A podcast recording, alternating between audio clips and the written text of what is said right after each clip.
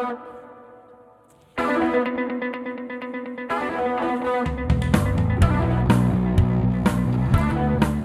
Mirejovsky here, Nevada's favorite recovering Californian. Glad to be with you, friends, this beautiful Monday. You're listening to the What's Right show every weekday, 2 to 3 p.m., right here on KXNT. What a weekend! We are, of course, dealing with the aftermath of the Dobbs decision being released. This is the decision that overturned Roe v. Wade. People are freaking out. And one of, I think, one of the most important questions going into the weekend, probably going into all of this since the decision, the Alito majority opinion was released some weeks ago, is what effect will this have politically? Because, of course, we're going into what I think we all acknowledge to be a remarkable and potentially earth shaking pri- uh, primary and general election season in these midterms. And what we are anticipating, and I'll get into some of the data on this in a moment, is nothing short of a political tsunami. So, how does this all affect it? Because if you if you are willing to go by the noise on social media, if you're willing to accept the shrillness uh, of the talking heads on most cable TV channels, the impression you get is, oh my gosh, this is going to have a major impact on voters in November. And the truth is, friends, that that is not exactly the case. It is not exactly the situation. Let me explain what I mean by that. Um, so we, there are there are three areas of data not data of information that I'm looking at and that I and then I, I look to in, in evaluating what effect this Supreme Court term and there's other decisions too. It's not just the Dobbs case dealing with abortion. Also, you have Bruen dealing with guns. You we had a big case yesterday drop a high school or this morning, excuse me, high school football coach First Amendment case. He holds a prayer on the 50 yard line, ends up getting uh, basically get almost fired from a school district that he's working at. Neil Gorsuch, in the majority opinion in this case, says no, it was wrong what the school district did. Violated the coach's free speech and free exercise rights when barred him from praying on the field. Again, yet another case that is riling up the left. So, all of this, right, putting it all together, what effect does it have? And I look at three bodies of data. I look at, this is really important because one, you always have polling. And anyone old enough to remember 2016 knows that polling is, well, it's only worth what it's worth. The other indicator you have is the immediate reaction that the stock market has.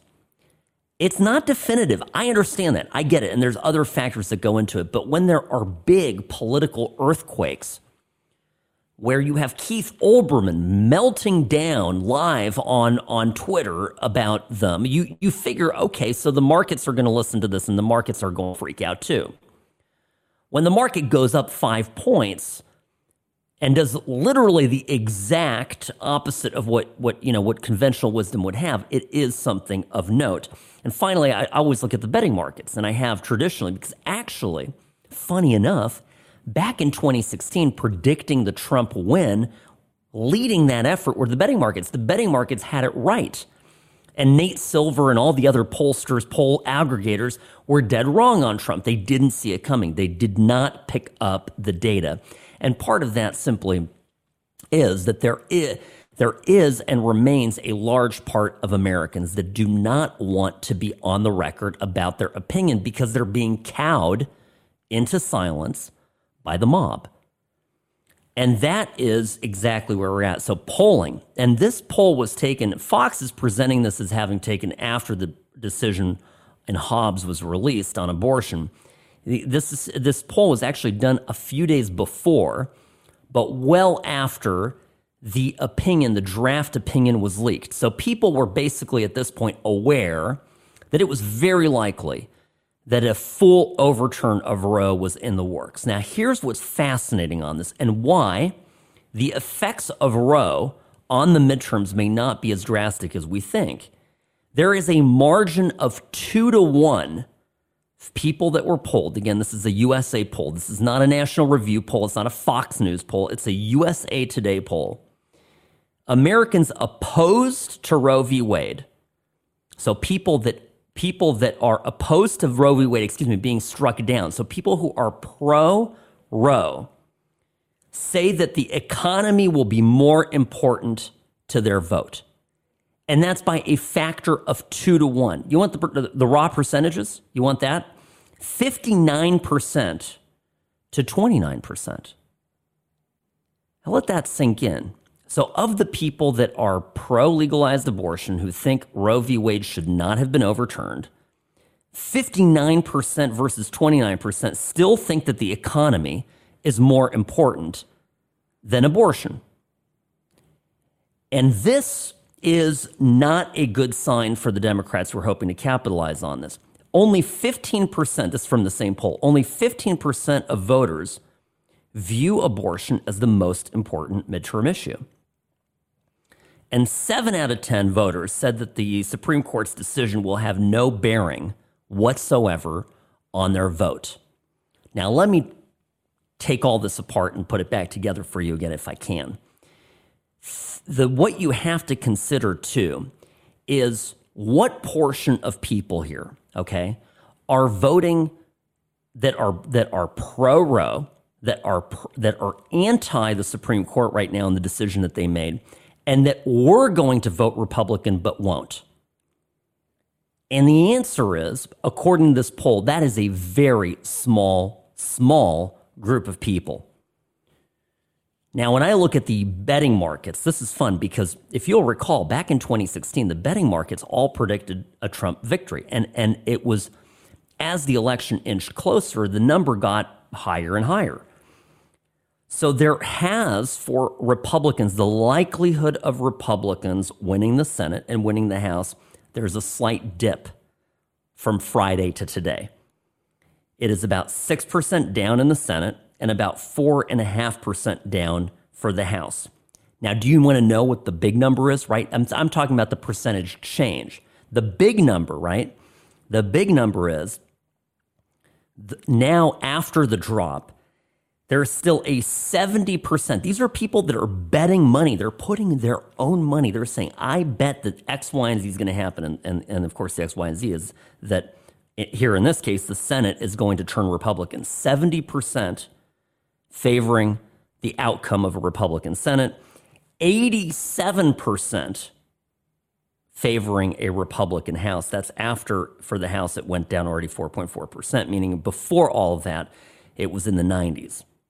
Now, how does this figure for 24 moving forward another few years? It is interesting. You got to think about that. You know, what's going to happen with the presidential race? Actually, the likelihood of a Republican president went up by 0.2%. So basically unchanged. And, and so you still have 57 to 42 likelihood that they're in, in 24, you're going to have a Republican president of the United States. This is fascinating because it directly contradicts what you're hearing at the water cooler. And for most people out there that are that are interacting, the people that are the people the loudest voices online, the loudest, most shrill, despondent people on TV are people that are anti and that are looking at this and seeing the end of the world coming. And of course, the reasonable voices will prevail, and I'll explain more about that. Why I think, in the end, the way this gets sorted out is ideal for us as a country, for us as a society, for us as a, a large and diverse group of people. America is not a small, homogenous country. We are geographically diverse, culturally diverse. We are geographically diverse. You know, it's actually the left that tells us how diverse we are. But then when it comes to their opinions, how they think things ought to be, well, at that point, no diversity, right? We all have to do things exactly the same way. I'm going to take a quick break take a pause here. And we'll talk more about this when we get back. By the way, Nancy Pelosi pushed a kid. If you didn't see this, I'm going to tell you about it when we come back. Don't go anywhere. What's Right Show, Sam Mirejovsky here, News Talk 840, KXNT. Accountability after an accident means more than just a settlement check. It means getting you back to 100%. We hold the insurance company accountable for what they owe you. Call Sam and Ash at 702 820 1234 or visit samandashlaw.com.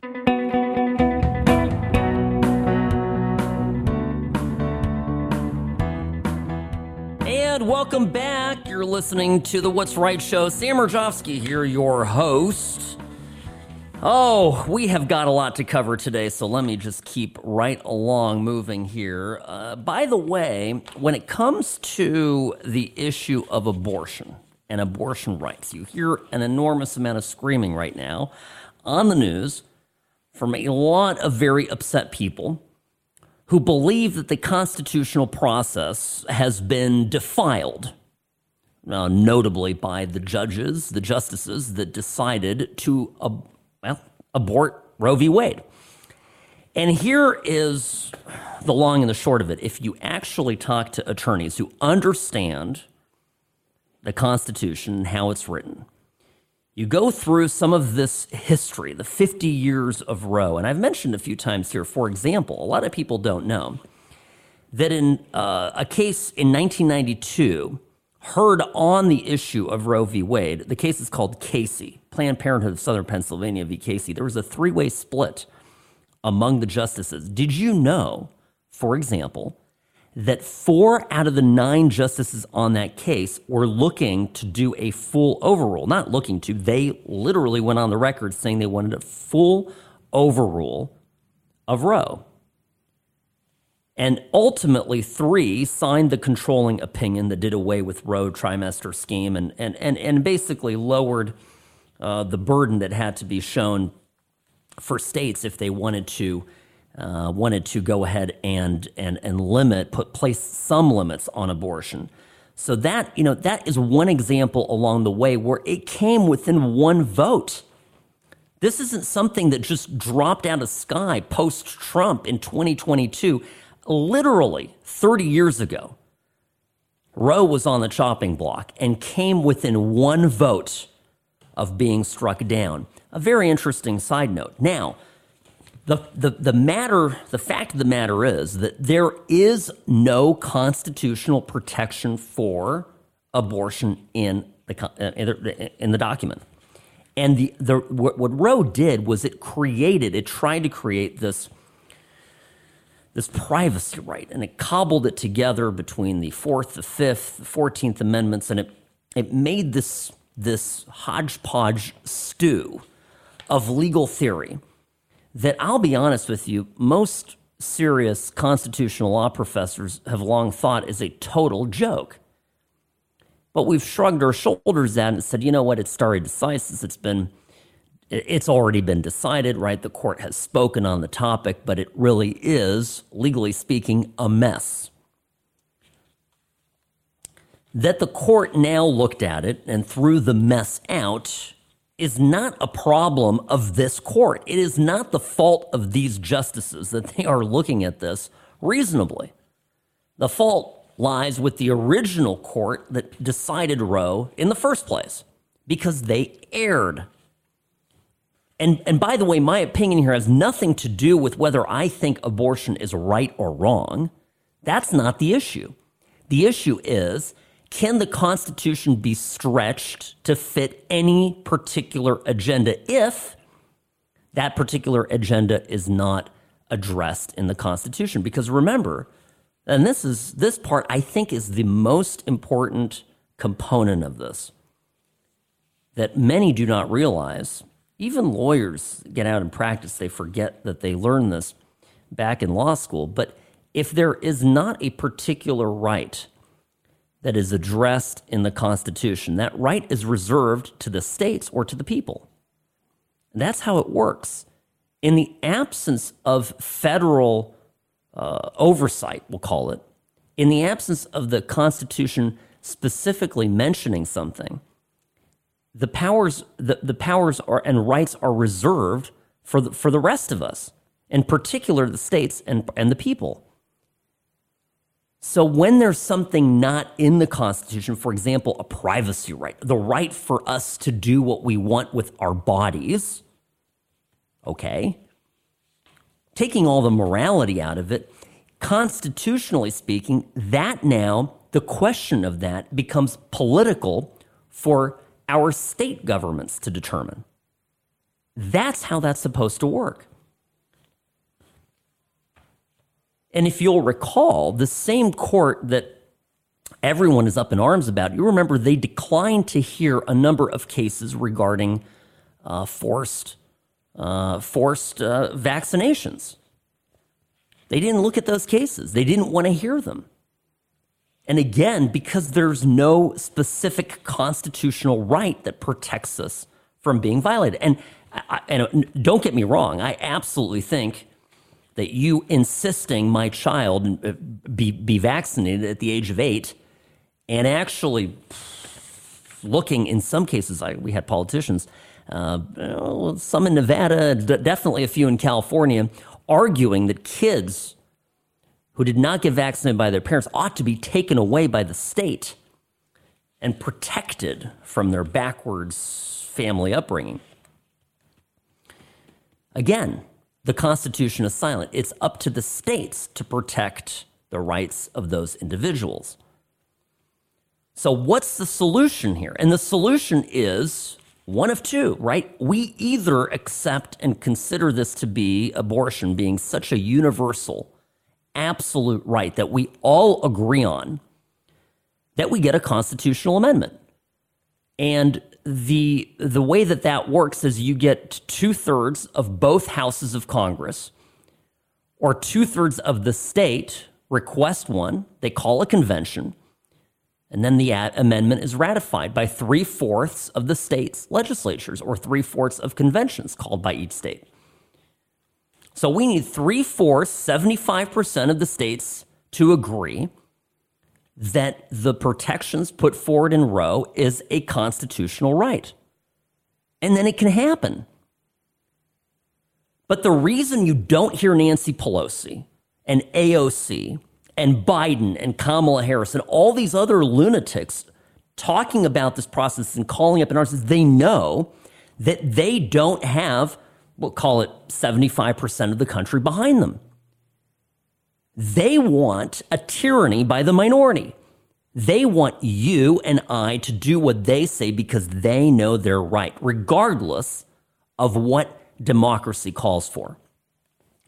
Which brings me to my last point on this on this topic, and I'll keep repeating this until I'm blue in the face. I think I'm convinced that there are three camps of people, two small ones, one big one. Are you ready for this? I'm convinced that there is one camp of people that is relatively small that wants, uh, I mean, relatively small, it's less than 50%, that don't want any abortions ever under any circumstances.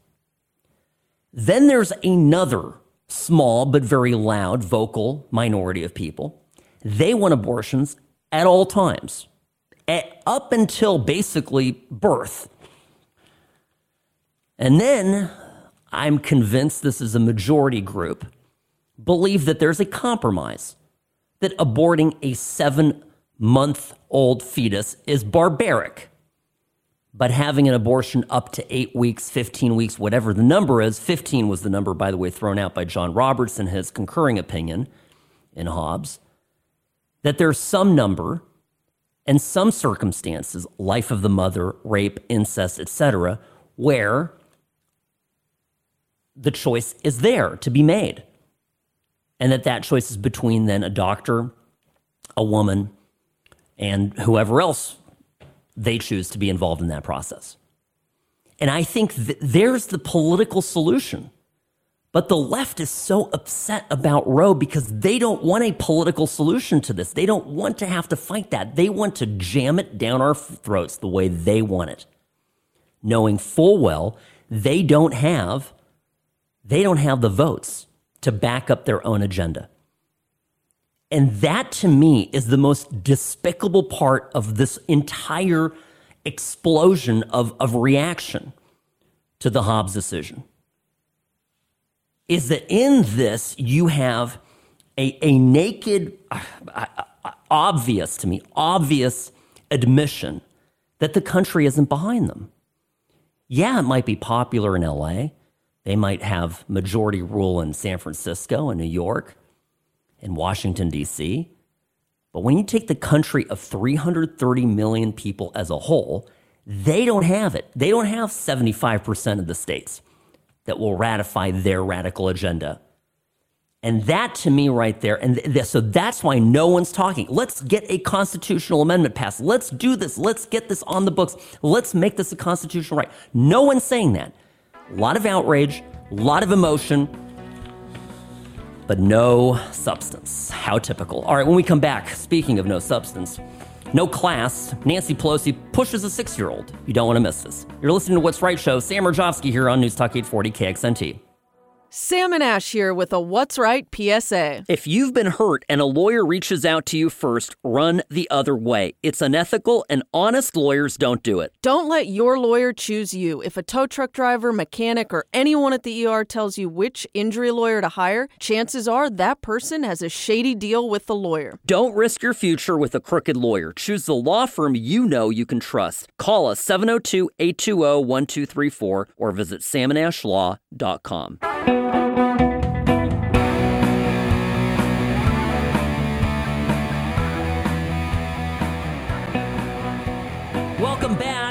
listening to the What's Right show. Sam Mirejovsky here, your host, guiding you through an hour of radio excellence right here, live and local in beautiful Las Vegas, Nevada. So I, yes, I'll get to the Nancy Pelosi story. I just wanted to share with you a couple of reactions here that uh, again, I, I, think underline what I've been saying here for the past uh, 30 minutes or so uh, in regards to the decision on uh, in Dobbs to overturn Roe v. Wade.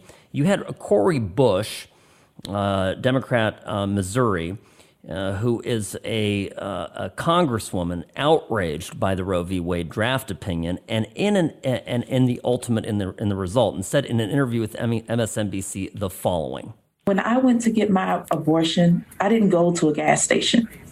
I didn't enter a fast food restaurant. I didn't go to a bank. I went to a healthcare facility because abortion care is healthcare, and we are taking away. This will take away folks' access to safe abortions. This is a very compelling point.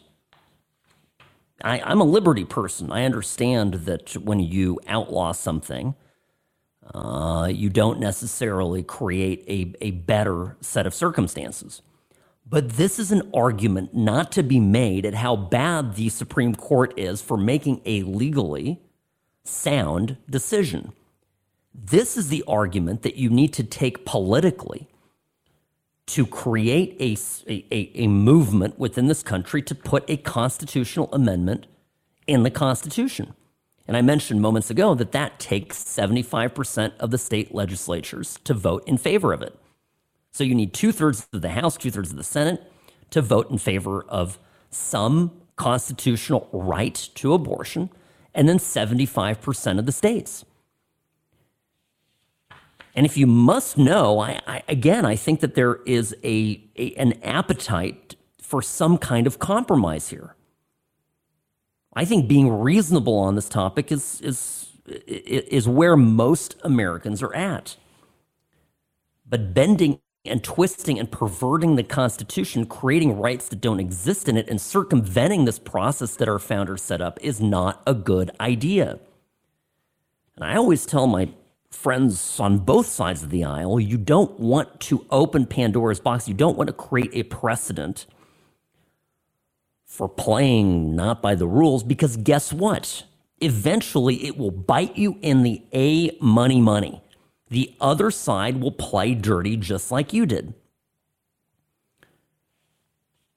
And that is what I admire so much about these justices. I feel like I'm the only person saying this right now, but I'll tell you, I, I admire these justices. I admire about their, their consistency. I mentioned earlier refusing to hear cases related to forced vaccinations. It's not a privacy right in the Constitution, so they said they're not going to hear it. It's not. It's not. It's not in the Constitution. It's not a constitutional matter, a constitutional question. And then people are surprised. Then the left goes, "Yeah, well, see, there you go. You don't even, you don't have the right. You got to get back, line up, and get your jab." And then, and then, guess what happens?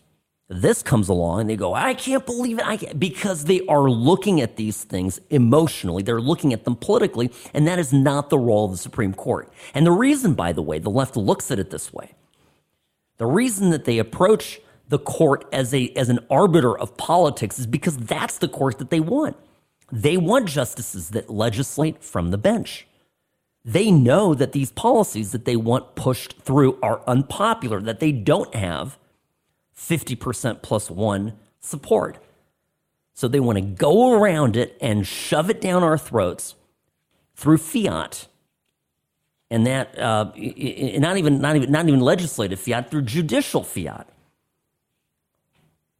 This is not how the country works. It is not how we are set up. It is not how the structure operates.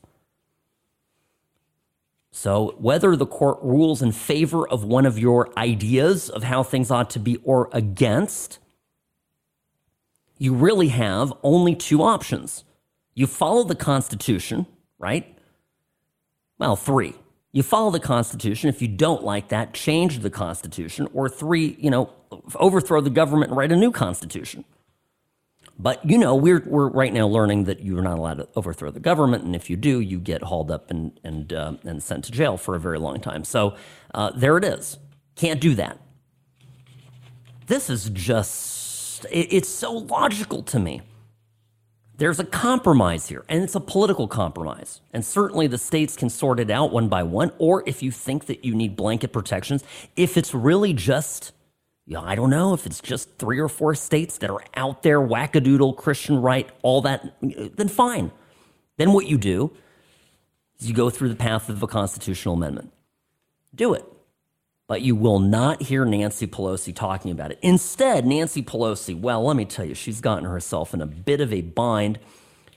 Uh, GOP rep Mayra Flores, if you remember, she's the one who won in Texas, in a special election in Texas, uh, 34th district. 84% Hispanic district. She flipped it red. Uh, she'll be facing Representative Vicente Gonzalez in the fall. Now, that's going to be a new district redrawn, Biden plus 15. We'll see how she fares there, but she's getting sworn in. And whenever a new congressperson gets sworn in, what happens is they, they meet with the Speaker of the House because she's the head of Congress, of, of the House of Representatives. And as such, she's the one typically. Now, it, sometimes it gets delegated. You know, when they when they have a big incoming class of freshmen, sometimes other people come along and do it. But generally, the Speaker of the House will swear in each new member. So during the swearing in ceremony, the, the, well, I think the swearing in ceremony occurred, and then there was a photo op. And this is all on online. We'll, we'll post it. We'll post this up on the What's Right show on Instagram for you guys to see it, which is at What's Right Show. Literally, very easy to find. So if you go on there, we'll, we'll post it up here in a minute. But there's a video where they're they're ready to take the picture, and you've got Mayra Flores, Congresswoman Flores, with her family. She's got two adorable girls, and the the most unbelievable thing happens is that she Nancy Pelosi basically pushes one of the girls out of the way.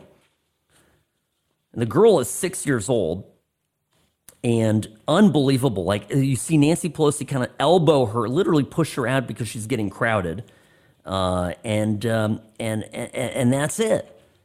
It, it, and, and, by the way, yes, it's it's making the rounds on conservative Twitter, and, and James Wood made some made some light of it earlier today. But I'm telling you, if Trump pushed a kid out of the way, I mean, it would literally be the lead story today.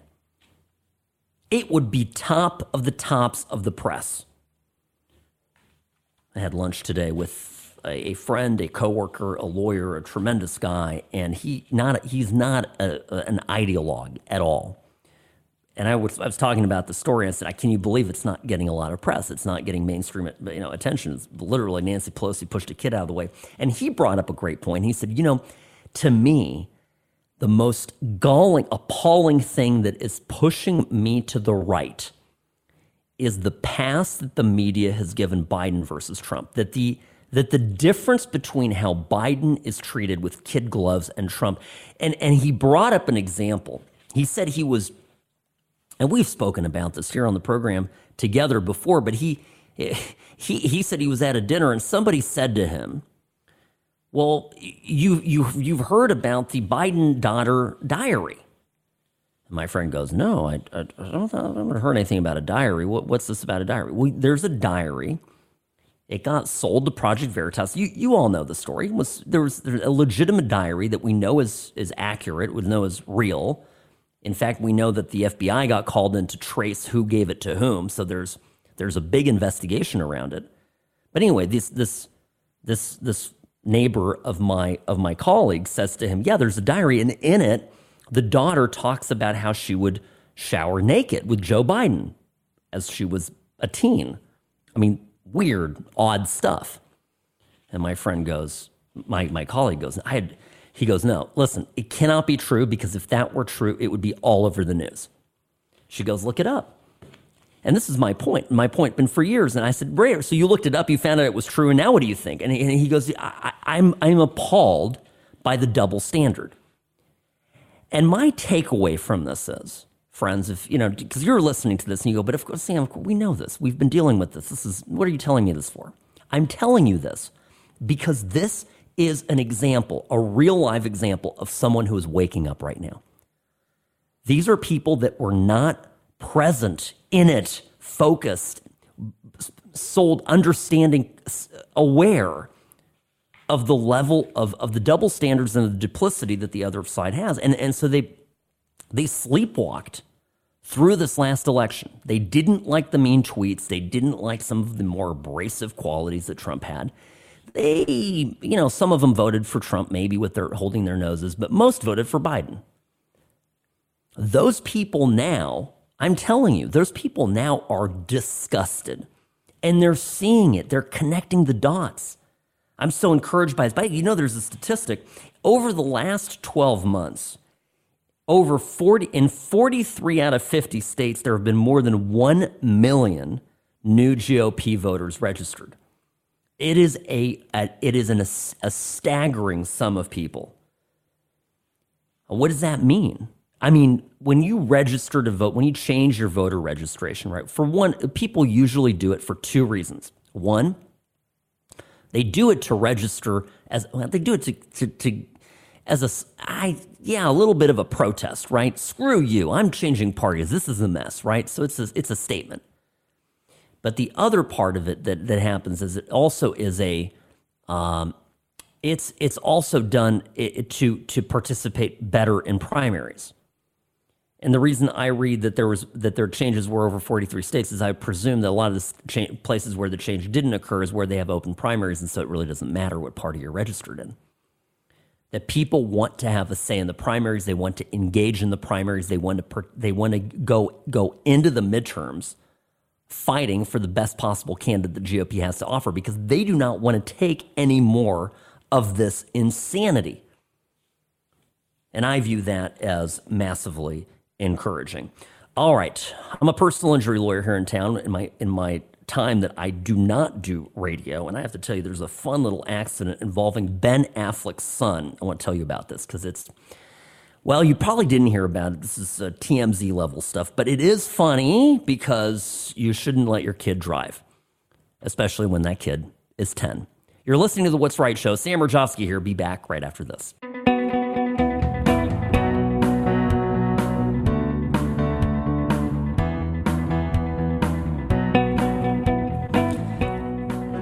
Kamala Harris slammed by liberals for a tone deaf photo shoot during a Roe v. Wade protest. This is a great story. You're listening to What's Right show. Sam Mirejovsky here. Uh, Kamala Harris, I guess, posted up a photo of herself flying on her luxurious private jet, Air Force Two, watching the news unfold about the Dobbs case as Roe v. Wade was being overturned, she looks concerned. She looks pensive. She's, well, I don't know. She's on the job. And so she posts something to the effect that Joe Biden and I, or the president and I, are here for you. We're in this together. But the fallout from this was quick, it was merciless, and it was predictable. One tweeter wrote, um, 36,000 feet above everything, watching on a big A money money TV on a private plane. And the message is, we're in this together. I'm not sure you guys get where the rest of us are right now. This from a writer at Daily Kos. Look, I, somebody else, of course, asked what strategist decided that a photo op on a taxpayer funded private plane, both physically and metaphorically above the people, watching pensively while not demonstrating action was a good idea, reminds me, if you'll recall, George W. Bush during Katrina. Remember that ill fated flight overhead when he was in Air Force One, looking out the window? He's looking down. He's, I mean, it's a reasonable way to survey the damage as he was flying, I think, in to actually make a visit but that photo of him that that that they released of him looking down literally onto death and destruction was not a good moment, was certainly a low point in the George Bush presidency. What's my take? My take is that this is this is all pretty normal. They the the for for Kamala Harris, the the Bush one that's that one I think was very unfair the attack on him. I mean, he literally is flying in to go check things out and take care of business and be there as commander in chief. But they went after everything that he did, you know, and, and so so I, am putting that one in its own camp. This this here, they, they they don't understand what they don't understand.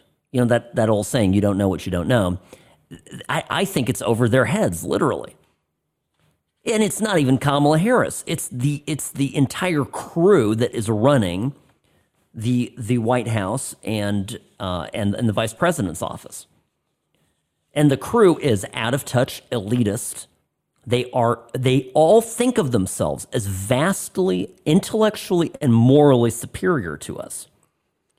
And so in a moment that any reasonable person would look at and an imagery that they would find repulsive or, or certainly, uh, well, we'll say arrogant, they look at this and they see just normal course of business. Nothing unusual, nothing strange to see here, folks. I love the reactions, of course, to say we should fire the person that put up that post. Keep firing people. How many people have they lost in this administration? In particular, Kamala Harris. The idea, friends, that this tone deaf Beezy is a heartbeat away from the presidency and that that heartbeat is in the chest of Joe Biden terrifies me. It ought to terrify you. I know there are a number of conservative pundits that love the idea of taking out Joe Biden once we get a majority in the House of Representatives and the Senate to do to Joe Biden what they tried to do to Trump. And I say, just hold on a second because a President Kamala Harris literally could result could, could result in the earth catching on fire. And I'm not talking about global warming. Well, who's the the backup, the the, the great hope, right? What do the who do the Democrats have? I mean, let's talk about it because we actually have a deep bench of talent. We have Trump. Don't laugh. He's a contender. He is. Uh, certainly, we have we have DeSantis. There's a handful of others.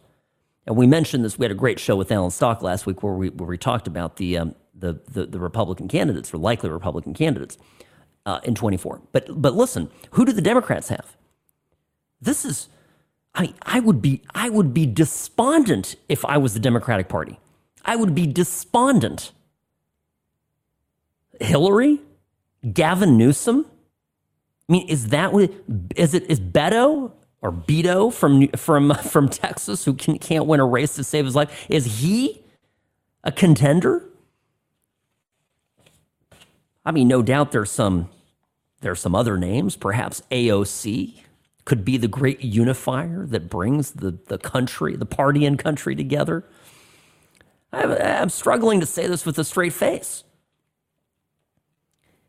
And at the same time that all that they that they have this total lack of talent, and certainly nobody that, that has broad appeal, at the same time that all this is going on, the party continues a lockstep march towards the extreme, toward a near farcical redefinition of what Democratic Party values are. And so, I, am I mean, so where what what's what's the end end result here is that uh, there, I, I don't see a way, barring a disastrous bungling on the part of Republicans uh, leading into 24. I don't see a way that they maintain the White House with or without Biden, with or without Kamala Harris, with or without the great smiler and diner in chief from California, Gavin Newsom, I don't see it happening. There's no way. And, and it's and again it's locked in some of this some of this uh, baked in repulsion now that is uh, becoming more and more evident from people who did vote for this who did uh, say well you know what this Trump guy is too much for me and I had a number of friends number of my good friends who who decided not to vote for Trump. And and and I said, but but you're gonna but so who are you gonna vote for instead? Well, oh well, I'm gonna I'm gonna vote for Biden because you know he's gonna bring the country together, return some some normalcy. You know, it's gonna be good. The country's headed in a good direction. No one believed me when I told them how quickly a guy like Biden could undo things. And so that is where we are now, and it is absolutely horrifying. Now, I want to say a quick thing here, if I may, uh, before the end of the show. This decision today from the Supreme Court, and we're going to have the court's going to, I, don't think we'll release any decisions tomorrow, so there'll be a few remaining on Wednesday and then the end of term. But this case, uh, Kennedy versus Bremerton School District, this is a fantastic decision, and I'm going to have to get to it tomorrow uh, more in depth. But it's been great to be with you. I, I've got to run. We're up against the clock. You're listening to the What's Right Show. I'll see you tomorrow.